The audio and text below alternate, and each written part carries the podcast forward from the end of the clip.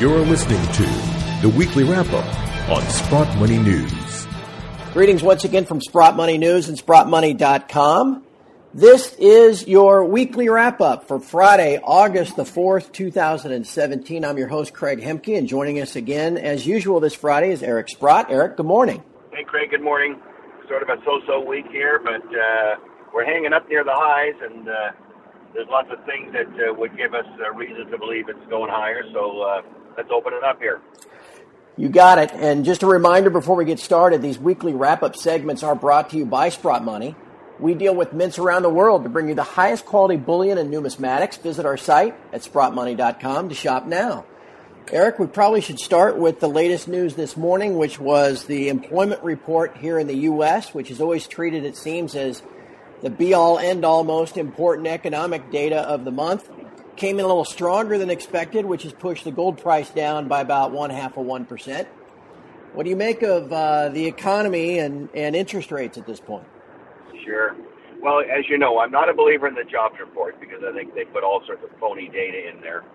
Uh, plus, most of the jobs tend to be low-paying jobs, and we've already seen uh, uh, that wage income has been very soft, and that's the key thing, right? I mean, people got to have more take-home pay, and they're not having more take-home pay. In fact, I think they revised savings down by something like a quarter of a trillion dollars in a recent uh, refinement of the uh, data out of the Bureau of Labor Statistics. So uh, the savings rate's very low. Uh, I think it's going to stay that way.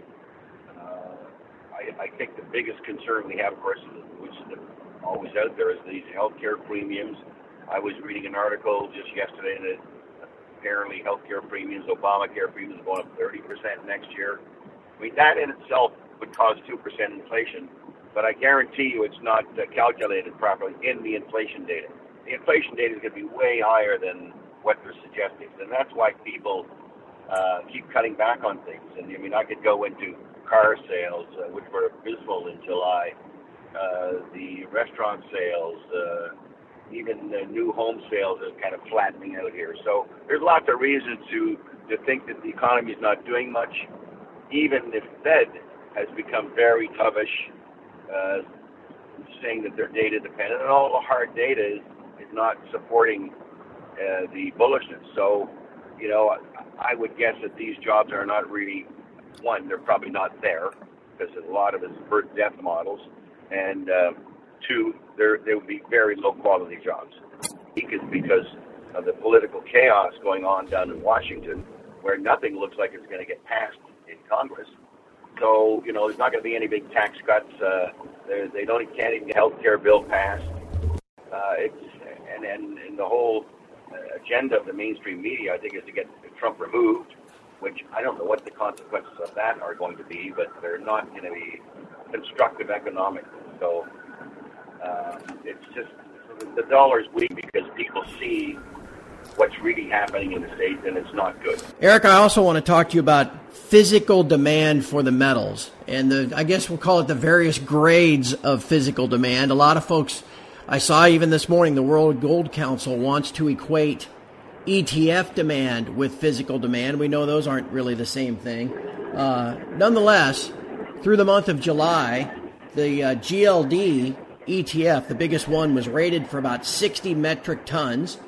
At the same time, physical demand in Turkey alone was about 70 metric tons. What do you, how do you put those two things together? Well, when we last discussed this, and, and I've always believed this, that the GLD seems to be a place that they raid when they need gold. And obviously, with uh, Turkey being in the economic state that they're in, and the geopolitical state, the, peop- the people of Turkey are going to gold because they know what their currency is going to do. Of course, the currency is getting incredibly weak because they got some guy who wants to be a dictator for life, which is never a good thing. And uh, and and to me, that is uh, there's a lesson to be learned there that there's so many of these despots around that would do that to their countries and their currencies that the smart thing to do is for those people to own precious metals. And obviously, the the Turks have, have, decided that's what they're going to do. They also had very big numbers in June, by the way. I think the number in June probably was between uh, 45 and 50 tons. Which again, these are gigantic numbers in a. We have a 4,000 ton gold market. Imagine if Turkey came in and bought 600 tons out of nowhere. I mean, that's 15% of all the gold, and yet the price does very little. So it's a very constructive development, and um, I think it's a testament to you want to own gold and silver due to currency weakness, a la the U.S. dollar going down 10%. Right. I'll give you one more little interesting story that caught my eye this week, Eric. Uh, there was a report that came out from the LBMA, who is, of course, trying to be more transparent, uh, which you know not hard to do when you're op- completely opaque. Nonetheless, they stated that their gold reserves in the LBMA vaults were something like 7,500 metric tons. But then the guys at Bullion Star started backing out the Bank of England's gold and the ETF gold, and they found out that the entire LBMA system is based on about only 800 metric tons. Uh, that doesn't seem like much gold to be backing up all of that uh, derivative gold trading that they do there. Sounds like a system might be a little bit on the brink. Well, I think we've always known that. That uh, you, you look at the daily trading both in COMEX and the LBMA. I mean, the, the if it was physical amount, it would just be astounding. I mean, they might trade, you know, 10% of the world's gold every day, uh, which is impossible to imagine that that kind of gold would be. I'm talking about the annual gold production, by the way, not the existing gold. So, I, I, it's hard to understand why there would be so much trading in precious metal in paper gold. I mean, it just seems to make no sense.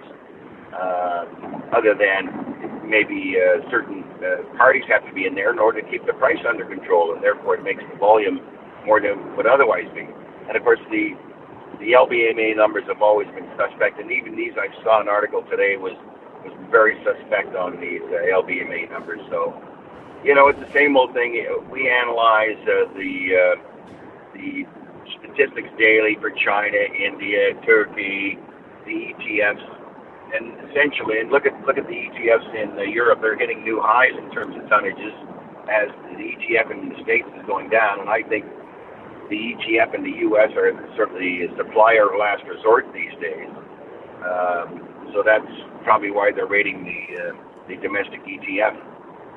Anyway, I think the supply demand numbers are fantastic, and uh, you know, gold's actually done very well. We're only about 25, 30 bucks from a from a recent high, and uh, anything could develop that would make it uh, go there in a heartbeat. And I'm thinking of things like India, China, China, U.S., North Korea, Japan, North Korea, the world.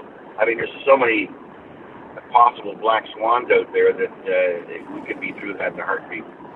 Definitely items we'll be keeping on it, uh, our attention focused upon as we go through the month. From here, though, I think I'll give you the rest of the day off and wish you a happy weekend and, and thank you for your all that you're doing to help the greater gold community. Okay, Greg, you have a great one too. All of- and from all of us here at Sprott Money News and SprottMoney.com, thank you for listening and have a great weekend.